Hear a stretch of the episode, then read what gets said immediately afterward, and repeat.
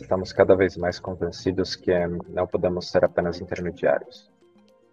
É, com certeza, uma parte desse investimento ela vai ser dedicada a aquisições, onde Flapper vai eventualmente se tornar é, operador.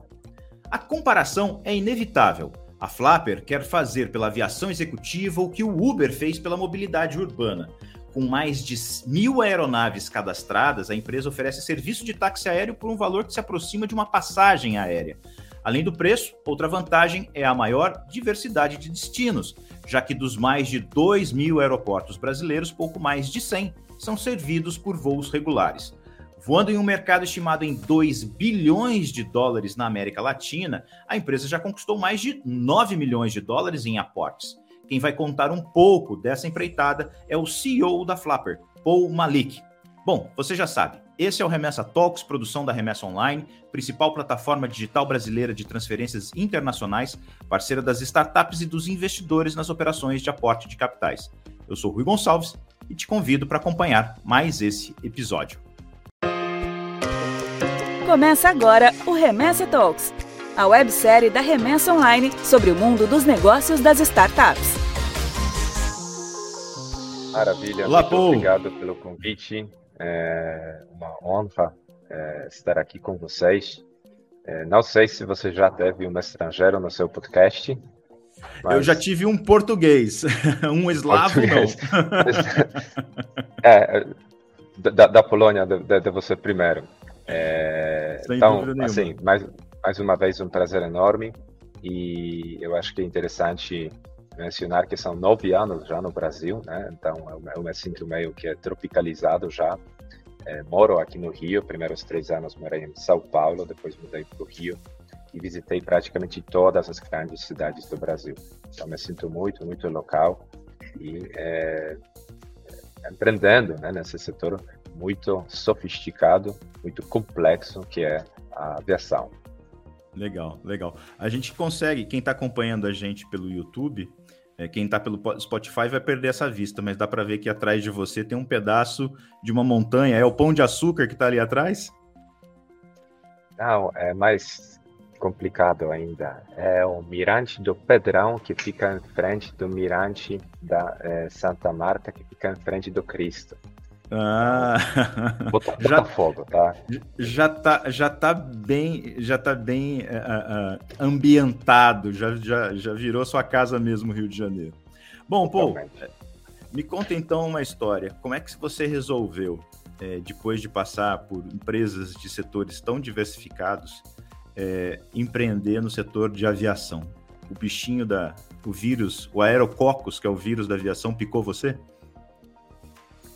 Olha, às vezes é, é a questão de sorte. Né? São pequenos impulsos que às vezes nos levam para certos caminhos. Eu nunca me imaginava como empreendedor no ramo de aviação.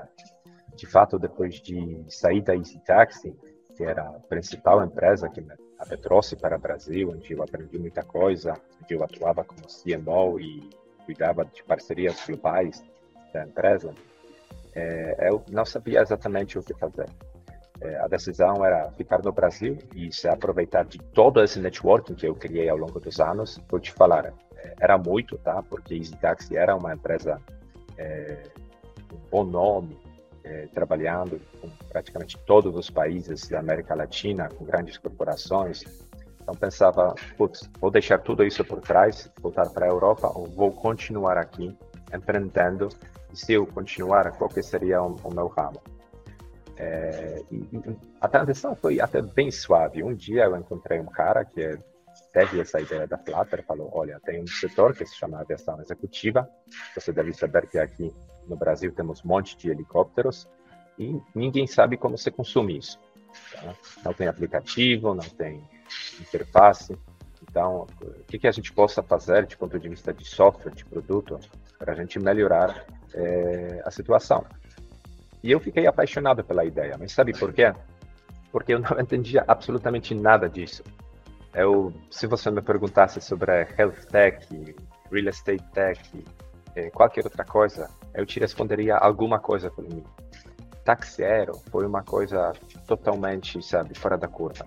Isso que me atraiu, porque eu sou muito ambicioso, muito curioso, e eu pensei, bom, meu salário não é ruim, tá? Eu sou diretor de empresa, mas eu não consigo, por alguma razão, consumir esses serviços, seja que é tão caro assim.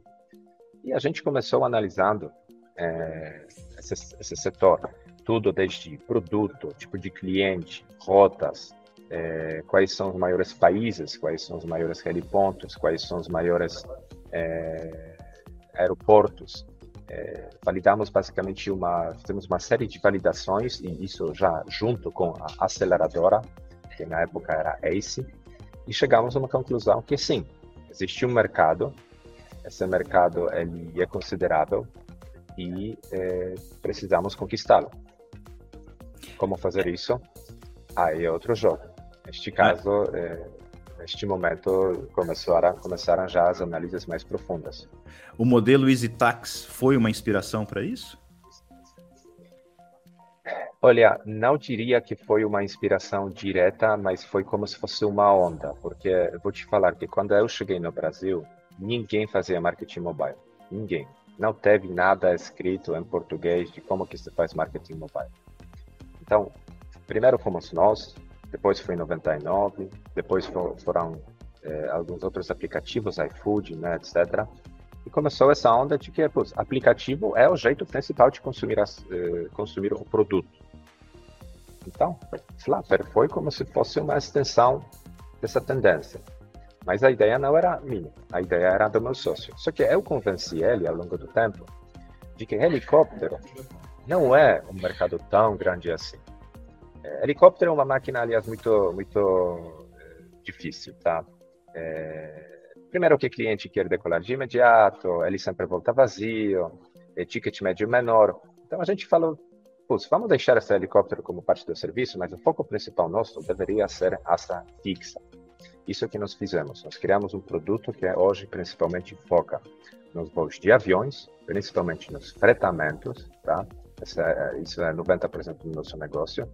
E outro 10 são aqueles voos que a gente chama de pay per seat, ou seja, você paga um assento individual e voa, seja numa rota programada, como São Paulo para Angra, ou eh, para algum evento, como agora temos F1, eh, você pode reservar um assento num helicóptero e ir diretamente para Interlagos, e uma outra série de voos que são chamados empty legs. O conceito ele evoluiu um pouquinho, tá? Agora, é, é, a regulação sobre a aviação executiva na modalidade táxi aéreo, ela é bastante grande. Ela é tão grande quanto é uma regulação para uma companhia aérea atendendo aí as suas particularidades. Como é que você consegue cadastrar essas aeronaves e poder oferecer para o passageiro um assento num voo efetivamente é, operado para uma empresa de táxi aéreo, porque a gente sabe que tem, quem, quem conhece o mercado de aviação sabe que tem os, os, os táxi aéreos clandestinos, que tem até o nome, que é o TAC, né? Que é um avião em condições de voo, com um piloto profissional, mas que não está autorizado pela Agência Nacional de Aviação Civil a fazer essa operação com passageiros. Como é que você consegue colocar o passageiro dentro de um avião que é de uma companhia de táxi aéreo? Coisa boa sobre é toda, toda a regulamentação de aviação, por trás de aviação geral é que ela é muito parecida em todos os países do mundo. Basicamente, Brasil, o ANAC é, faz parte da IBAC e é, as mesmas regras que temos no Brasil se aplicam na Europa através de ASA, nos Estados Unidos através de FAA. Então, elas são sim muito homogênicas e elas são seguras, ou seja, para você hoje ter uma empresa de aéreo, você tem que cumprir uma série de requerimentos principalmente para é, voos de asa fixa, você tem que ter dois pilotos, questão de manutenção, tudo tem que ser bem escrito, bem acompanhado, é, manuais, etc. Questão de é, até a própria infraestrutura para você executar é, serviço de táxi aéreo. É, tem, tem uma série de requerimentos que não existem no caso de um voo privado. Então, a aviação de aéreo como, como subsetor da economia, é, é algo seguro e a gente está super confortável em oferecer isso para cliente. Porém, mesmo dentro desse setor, existem empresas que a gente exclui, porque nós temos um processo próprio de aprovação e visitamos essas empresas, verificamos qual é a situação financeira dessa empresa, qual é a infraestrutura, é, experiência de pilotos e às vezes vimos umas coisas que não, não, não cumprem né, nos requerimentos. É, e, e, quando falo do Brasil, eu poderia falar a mesma coisa sobre a Argentina. Nós temos uma operação robusta é, na Argentina, temos na Colômbia, temos no México. Cada um desses países nós seguimos basicamente é, o mesmo approach. Agora, daria para oferecer aviões privados também para fretamento, no estilo Uber, Uber mesmo?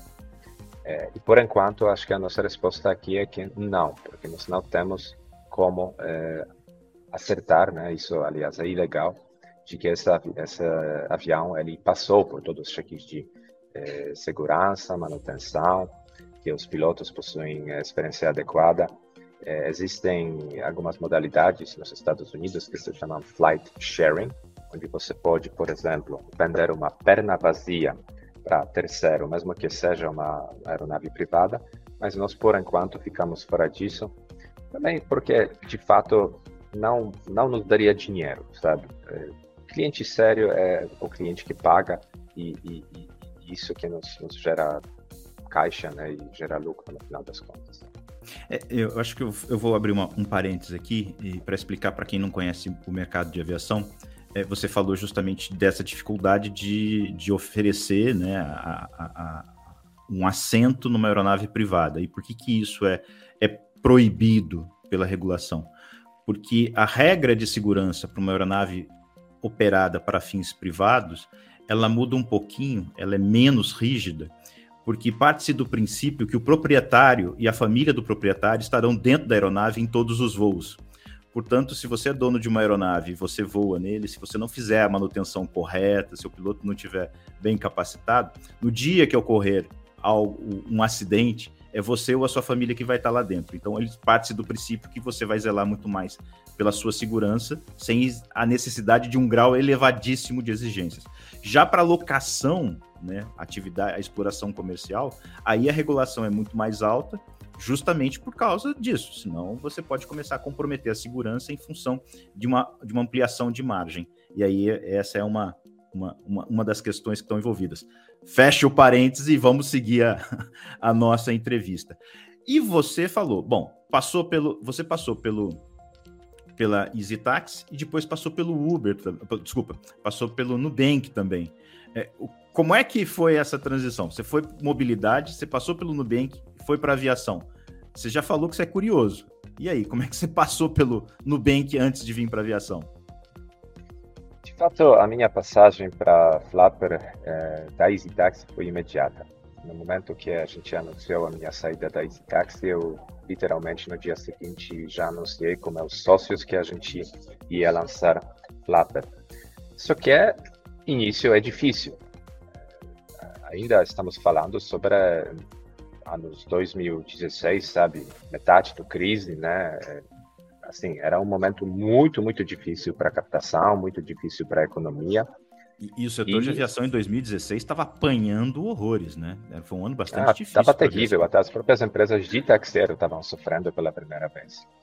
É... e na época, é talvez antes ainda de sair da EasyTax, quem me chamou para uma conversa foi David da Nubank. E David falou, olha, eu conversei com muita gente, estou buscando por CMO e seu nome foi o nome mais mencionado é, de todos. É, eu agradeci ele, a gente comia um sanduíche é, para almoço. E eu falei, David, eu adoraria de ser CMO da Nubank, mas infelizmente eu Estou aqui com esse negócio, se chama Flapper. Eu acho que pela primeira vez descobri alguma coisa que me dá paixão. Eu gostaria de seguir. E são esse tipo de escolhas que você tem na vida, né? Você, é, você quer seguir com uma empresa mais estabelecida ou você quer ser empreendedor, né? E começar tudo de zero. Mas depois eu voltei a, New Bank como um advisor. Então, é, eles teve um certo desafio enquanto SEO e blog, e eu me juntei é, com a equipe de, de marketing digital, especificamente para projeto de blog. Eu me lembro que eu acho que em três ou quatro meses nós começamos de zero e chegamos a 1.5 milhão de visitas de blog, ou seja, É, New Bank no lado de marketing sempre foi um grande sucesso e acompanhar eles é, foi foi é, bastante enriquecedor. Obviamente eu consegui contribuir também com o meu conhecimento. Depois desses é, X meses como advisor eu saí. E não foi a única empresa, porque nós, nós realmente no início da Flapper quebramos, sabe? Nós não tivemos mais recursos. Eu é, um dia recebi uma boa notícia de que conseguimos finalmente vender a EasyTax. Fiquei feliz porque eu mesmo fui para a Holanda, encontrei é, fundador da Cabify, é, vendi para ele essa ideia e foi a própria Cabify que comprou a é, EasyTax. É, fiquei muito feliz quando o CEO me ligou e falou, Paul, vem para cá, tenho uma novidade. Aí eu cheguei e falei, cara, seus shares serão monetizados. Na, naquela época, meu cartão de crédito, eu acho que estava mostrando 40 mil reais negativos, sabe? um cheque vermelho. Então, realmente, bom, pelo mínimo cobri buraco e tive mais um pouco né, de dinheiro para continuar, pelo mínimo, pagando para alguns dos desenvolvedores, etc.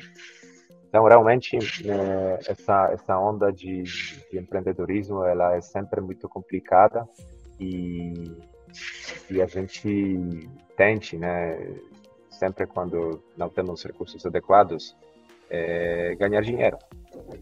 Foi Nubank, foi Farfetch.com, foi Mastercard, foi uma série de empresas que eu ajudava até que chegou o momento onde eu recebi meu primeiro investimento sério.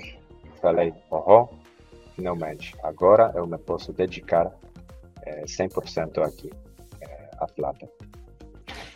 E aí, como é que é essa mágica de conseguir trazer um voo executivo para um preço semelhante a de uma companhia aérea? E aí eu vou fazer até uma, uma, uma acrescentar aqui.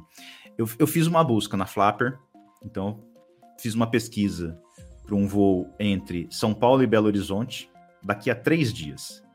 E encontrei a possibilidade de comprar um assento numa aeronave executiva, um Turbo Hélice King Air. O preço da passagem estava em torno aí, por assento, em torno de R$ 3.600. Aí eu fiz uma busca num voo é, no mesmo horário, saindo de São Paulo indo para Confins, porque Pampulha não é atendido pela aviação comercial. Então, teria que ir até Confins e se deslocar para Belo Horizonte. Para chegar no mesmo horário, eu teria que sair mais cedo de São Paulo. E o primeiro voo de São Paulo para Confins, a passagem aérea para segunda-feira está saindo a R$ 2.700. Quer dizer, uma diferença de mil e poucos reais no preço do assento. Que mágica é essa que vocês fazem? Que para quem voa de imediato, como é o executivo, no final das contas, esses mil reais pode ser uma diferença irrisória, já que você pousa no centro de Belo Horizonte? Existem dois tipos de voos compartilhados. Primeiro é o voo nosso, voo que a gente tem regular, tá? É, principalmente hoje São Paulo para Angra. É, devido ao volume, ele é muito otimizado, tem clientes recorrentes, então a gente bota margem menor. E Sim, você voa, não quero dizer que por preço barato, mas por preço ainda razoável. O que você viu provavelmente foi um voo eh, de perna vazia, ou seja, avião volta vazio e a gente oferece esses assentos por preço que é, às vezes corresponde a 60% do preço nominal e ainda comercializando por assento mesmo, ou seja, nós conseguimos convencer ao longo do tempo os operadores de táxi aéreo de que vale a pena oferecer assentos e não apenas fretamento inteiro. E, e o início foi muito difícil, sabe? Eu estava mesmo bancando do meu próprio bolso é, um voo inteiro e arriscando de vender os assentos. E quando eu provei uma, segunda, terceira vez, é, eventualmente os operadores eles abriram olhos e falaram, putz, realmente faz sentido. É, e até hoje Brasil, inclusive, continua sendo o principal país onde essa modalidade existe. Nós já conseguimos também convencer os operadores de Argentina, tá? Cada vez mais eh, os operadores lá estão oferecendo assentos individuais e agora nosso desafio é trazer essa modalidade para outros países. Mas gostaria de deixar também claro que a aviação executiva continua sendo um serviço caro. É, então, você querendo fretar hoje uma aeronave dedicada de São Paulo para Belo Horizonte e volta, isso vai te custar 30, 40 mil reais. Infelizmente, é um avião dedicado é, só para você, é, com todo o serviço, com, sabe, é um serviço caro. E isso tem a ver com, talvez, mudança, né, um pouco da, da, da nossa missão ao longo do tempo. Nós falamos muito no início de democratização de aviação executiva. Hoje eu estou falando de democratização de acesso à aviação executiva, porque chegamos numa conclusão que democratizar 100% não dá. Existe um caminho para isso, esse caminho se chama é, mobilidade aérea avançada. Somos hoje uma das únicas, acho que, empresas no mundo que possui cinco é, acordos vigentes com é, players do setor de aviação elétrica e sim, no futuro, no momento que entra o setor eVTOL, ou seja, aeronave de decolagem vertical elétrica, nós vamos observar uma mudança drástica de comportamento.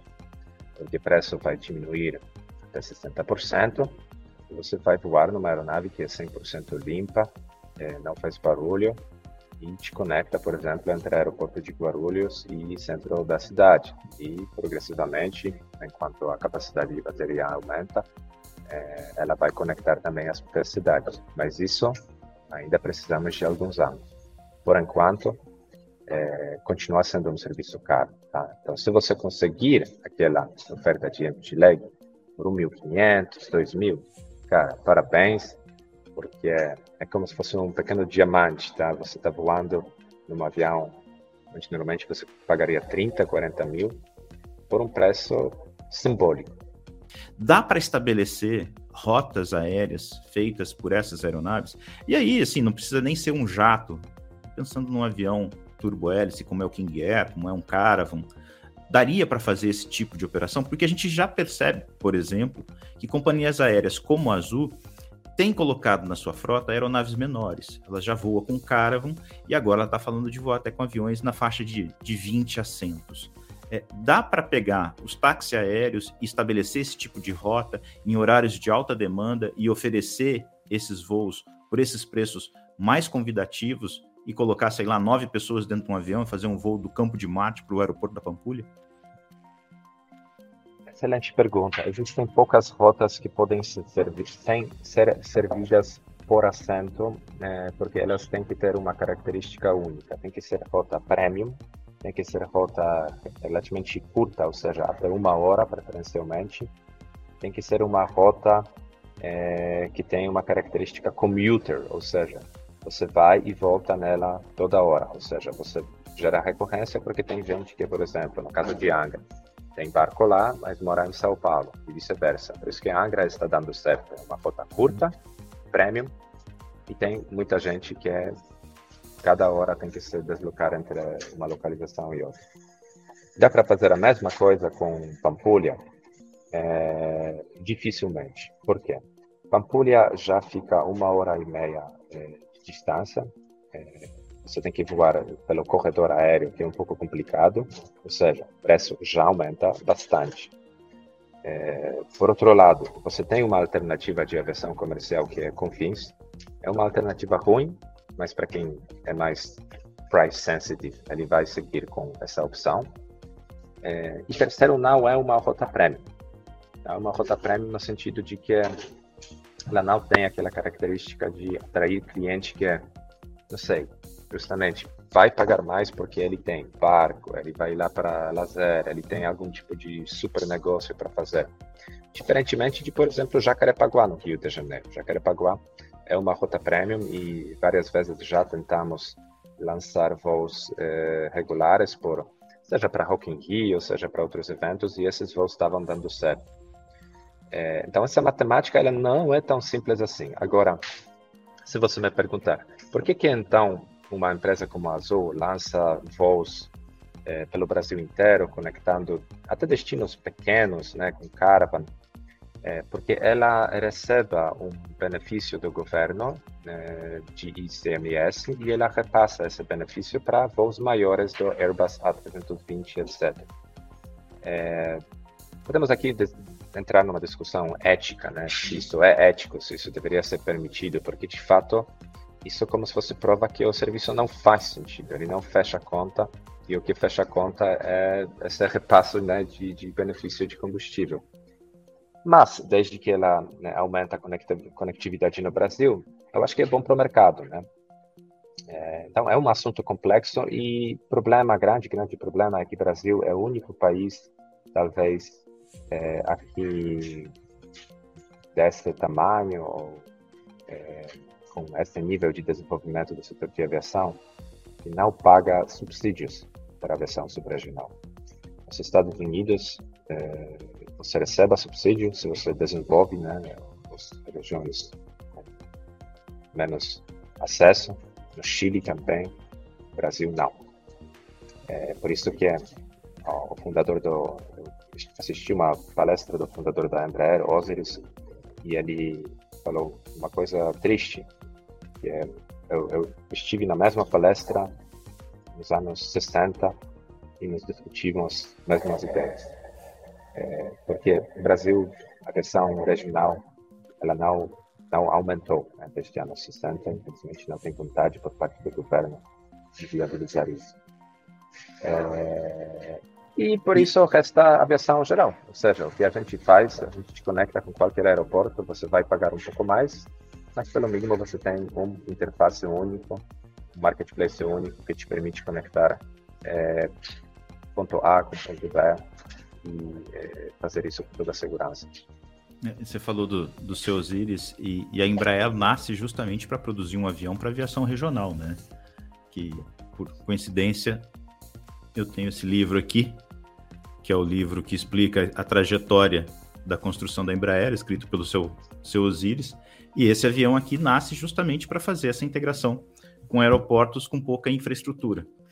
E a gente continua com esse grande número de aeroportos com pouca infraestrutura e não tem um grande programa que possa fazer com que o país seja integrado por rotas aéreas né, de forma eficiente. Bom, mas vamos para o próximo passo? Vamos falar um pouquinho mais sobre os investimentos que você recebeu e aquilo que vocês vão fazer no próximo ano. Então, deixa eu chamar a vinheta e vamos para a próxima rodada. Chegou a hora da próxima rodada. Bom, Paul, na próxima rodada, agora a gente fala um pouquinho de dinheiro. Vocês já receberam aí é, quase 10 milhões de dólares em aportes é, em diferentes rodadas, e isso permitiu que vocês tivessem aí a capacidade de trazer mil aeronaves aí cadastradas para fazer essas operações. O que está no plano de vocês? O que, que tem aí nessa na, na, na proa desse voo da Flapper? É, depois de seis, sete anos no mercado, estamos cada vez mais convencidos que não podemos ser apenas intermediários. É, com certeza, uma parte desse investimento ela vai ser dedicada a aquisições, onde Flapper vai eventualmente se tornar é, operador. É, não quero dizer diretamente, eu acho que voar não faz parte da nossa competência-chave, porém, temos investido investidores, né, e temos empresas que nos apoiam, e fazem isso de maneira excelente. Nós vamos estabelecer parcerias estratégicas com essas empresas, permitindo que o cliente, por exemplo, vai poder é, comprar uma aeronave, dividir essa cota entre cinco pessoas, colocar sob certificado da nossa empresa parceira e ter acesso a todos os benefícios que a Flapper te oferece. É, então, isso é uma proposta muito única para o mercado é, e, e, algo que a gente já está trabalhando, tá? Já estamos bastante adiantado e espero que até o final do ano a gente já vai anunciar primeiros acordos. Deixa eu ver se eu entendi. É, você, uh, hoje existe no mercado o um modelo de compartilhamento, de, de, de, propriedade compartilhada. Então, eu com outros investidores, uh, nós compramos uma aeronave que é operada por um especialista.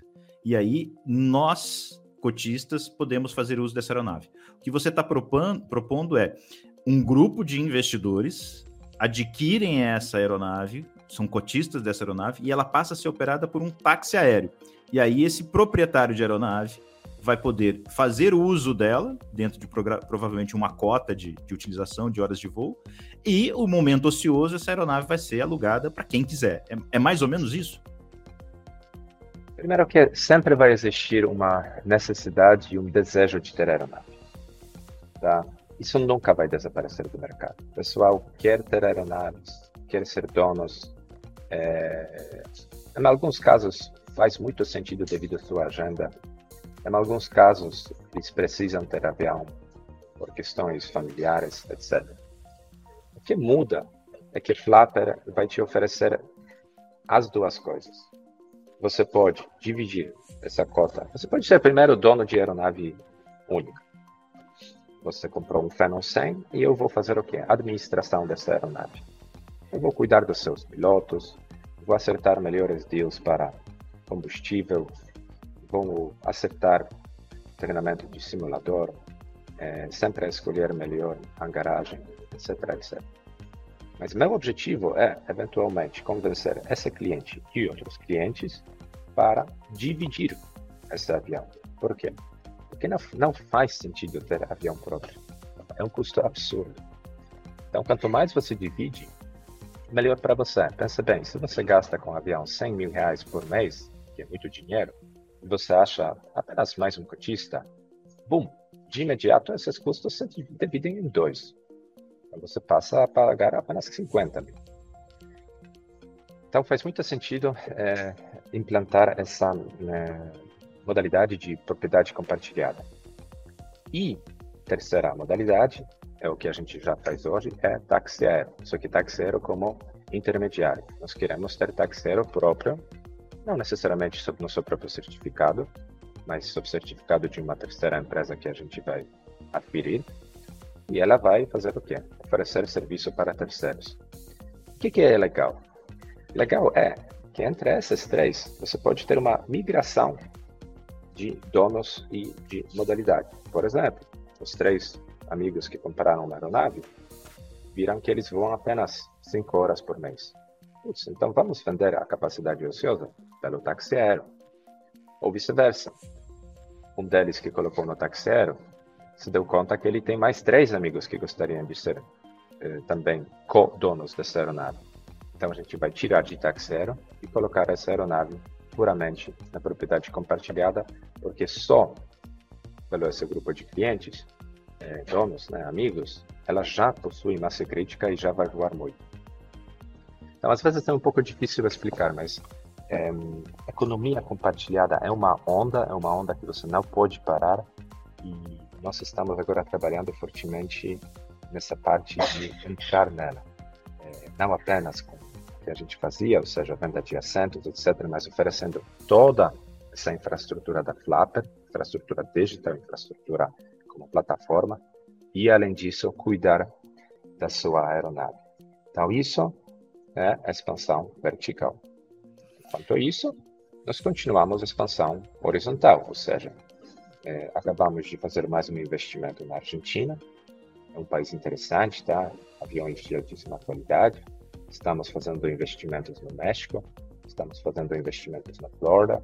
Estamos fazendo investimentos é, em Portugal. Então, todas as regiões que de alguma forma ajudam lá para aqui, nossos, nossos mercados core na América Latina, eles vão também receber uma certa atenção, mas sempre com foco sendo Brasil e é, México. Né? Essas são nossas high touch markets. Né? Você tem high touch markets, mid touch markets, que nesse caso seria, por exemplo, a Argentina, e low touch markets, que é, sei lá, essa, é, Paraguai. A gente está falando de, de, de um modelo altamente escalável. Altamente escalável porque você tem aeronaves executivas espalhadas pelo mundo inteiro. É, você tem uma legislação, como você já, já citou, que ela é muito parecida, porque os padrões são internacionais. Então, a, apesar dos reguladores serem regionais, a, a, o conjunto, o arcabouço de regras é compartilhado internacionalmente. Então, é, é, é você se adapta melhor na operação quando você faz essa transição de um país para o outro, porque a regra já é praticamente conhecida. Qual que é o potencial para você atingir, então? A gente está falando de mais ou menos mil aeronaves cadastradas na América Latina. Onde é que vocês querem chegar? Olha, o potencial é, é absurdo, até, até que às vezes me assusta, porque só na América Latina nós temos em torno de 1.500 é, aeronaves, se você conta também é, helicópteros, né? Estou é, falando apenas daqueles que estão disponíveis para fretamento, tá? Uhum. Ou seja, com licença aerocomercial que eles chamam. No mundo inteiro, esse número é de em torno de 15 mil. E só de jatos, estamos falando de mais ou menos 5 mil. Ou seja, eh, se a Flapper quisesse, step by step, cadastrando cada um deles, é quase impossível. A gente está agora conversando com algumas plataformas que a gente chama de aircraft sourcing para registrar, é, para conectar nossos APIs e para poder, pelo mínimo, puxar algumas aeronaves no nosso sistema e permitir que a plataforma seja verdadeiramente global. Nós já temos pagamentos em várias moedas, nós já temos três idiomas, precisamos adicionar outros idiomas também no aplicativo, mas é, eu acho que essa continuar expandindo é, é com certeza é, um dos grandes desafios que vai ter que ser conduzido em paralelo com a operação aqui local. É, o que é legal é que eu posso ter uma empresa de gestão de aeronaves ou de é, propriedade compartilhada ou de tax zero aqui no Brasil, sem afetar necessariamente meus recursos de tecnologia. Que eles possam continuar focando na criação de uma plataforma global. Porque hoje, o maior desafio, mesmo para uma empresa como a nossa, continua sendo a falta de desenvolvedores. É, estamos vivendo num momento muito difícil no mercado. Nós temos hoje na equipe, acho que 14 devs, né, pessoas muito talentosas e putz, falta, falta gente. Falta gente, os algoritmos de cotação, eles são muito sofisticados, sabe? Pensa, às vezes coisas simples, ah, eu vou cotar um voo daqui para México. Ah, excelente, só que para você entrar no México, você tem que passar por um aeroporto pequenininho lá no sul, até que você pode pousar em Toluca tá? Porque no aeroporto de Ciudad de México, os, os jatos privados não pousam.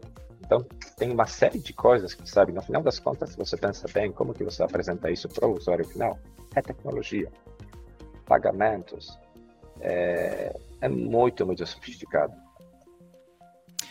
Você falou de, da falta de devs e você recentemente fez uma, uma, uma proposta para os devs russos né, de tirá-los da Rússia e levá-los para outros países para que eles pudessem trabalhar e para que eles não precisassem entrar na guerra da Ucrânia. E a contrapartida seria usar uma parte do dinheiro que eles recebem de salários trabalhando nos países europeus uh, para ajudar a financiar a, a, a Ucrânia. Que ideia foi essa? Por que você fez isso e quais são os resultados? Fiz essa, essa postagem primeiro porque é, tudo que a gente possa fazer para criticar essa guerra é bom. É um absurdo que é um único homem está afetando a estabilidade econômica do mundo. Não, fiz essa postagem porque realmente, se você é desenvolvedor russo, a gente falta devs. Você quer trabalhar aqui na, a gente te pode alocar na, na Europa, em algum país, você sabe programar alguma tecnologia mais avançada, como Flutter, é, eu topo. Eu topo. E nós fizemos mais de 50 entrevistas, cara. Estou falando sério. Recebemos um monte de civis, tá? Eu fiquei surpreendido. E o que me mais deixou surpreendido é que é, eu deixei lá um, uma nota que é, eu considerei uma piadinha, né? Que 10% do seu salário vai ser é, direcionado a tropas da Ucrânia. Mas os próprios desenvolvedores russos topavam, diziam no, no, no, na aplicação que sim, eu quero que 10% do meu salário seja doado a tropas da Ucrânia. É, eu acho que estamos na reta final de contratar alguém, tá? É, foram entrevistas difíceis, é, muita gente não fala inglês, muita gente queria muito fazer entrevistas é, só comunicando com através de Google Translate. É, então o resultado é esse, mas sabe, tudo tem tem seus dois lados. Algumas pessoas não entendiam isso de forma correta. Eu recebi muita mensagem também xenofobista de que é, você não deveria falar isso, é, nome da empresa brasileira, é, deixa meu país, você não pode falar essas coisas é, sendo polonês. É, recebi mensagens também é, sugerindo que eu deveria ser assassinado. Não, guerra é um assunto, sabe, que sempre gera muitas emoções, né? É, mas é, eu acho que fizemos certo, tá? Fizemos certo, mostramos apoio a, quem deveria receber apoio é, e espero que, é, pelo mínimo, esse conflito lá acaba logo. É, mas ainda porque os cofundadores são russos né? e eles não estão mais ativos na, na empresa, mas é uma situação meio, sabe, confusa. É, pensando sobre os aspectos práticos, como é que você tira um rapaz desse da Rússia e leva para outro país? Principalmente porque o tráfego aéreo está bastante restrito.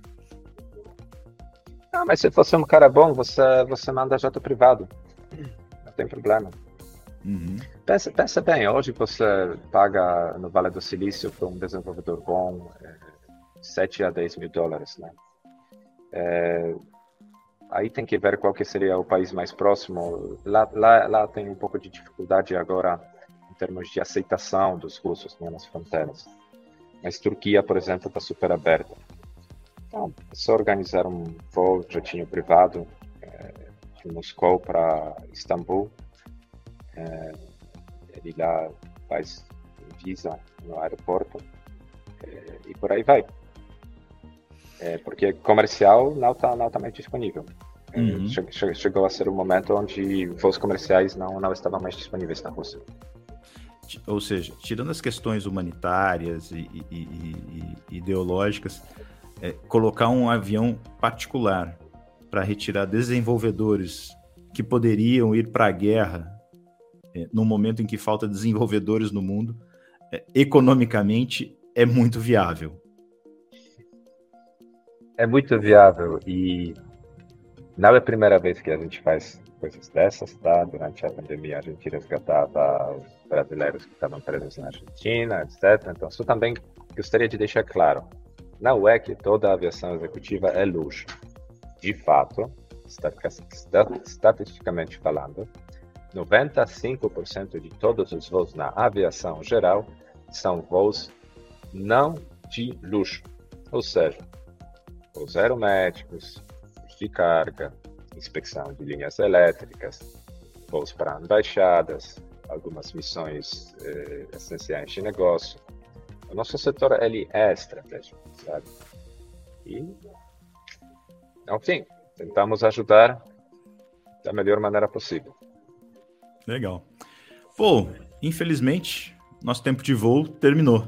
Quero te agradecer muito e desejar um céu de brigadeiro para Flapper aí nos próximos anos. Tomara que você consiga botar em prática todos esses projetos que vocês têm pela frente. Muito obrigado, obrigado pela conversa. Espero que é, você gostou e que os leitores também é, poderiam ter aprendido alguma coisa nova comigo. Com toda certeza aprenderam. Aprenderam porque esse mercado de aviação você falou alguma coisa muito importante. As pessoas olham para a aviação geral como se fosse luxo. E a aviação geral é uma parte importante da economia. Né? Se você não tiver a aviação geral, você não consegue integrar países do tamanho do Brasil com a precariedade de infraestrutura logística que a gente tem. Então, a aviação geral precisa ser vista como um, setor estratégico também. Então, Paul, obrigado, muito sucesso. E eu quero agradecer você também que nos acompanhou até aqui. Lembrando sempre que o Remessa Talks é uma produção da Remessa Online, principal plataforma digital brasileira de transferências internacionais, parceira das startups e dos investidores nas operações de aporte de capitais. Até nosso próximo encontro. Tchau, tchau. Esse foi o Remessa Talks, websérie da Remessa Online. A gente se encontra na próxima rodada.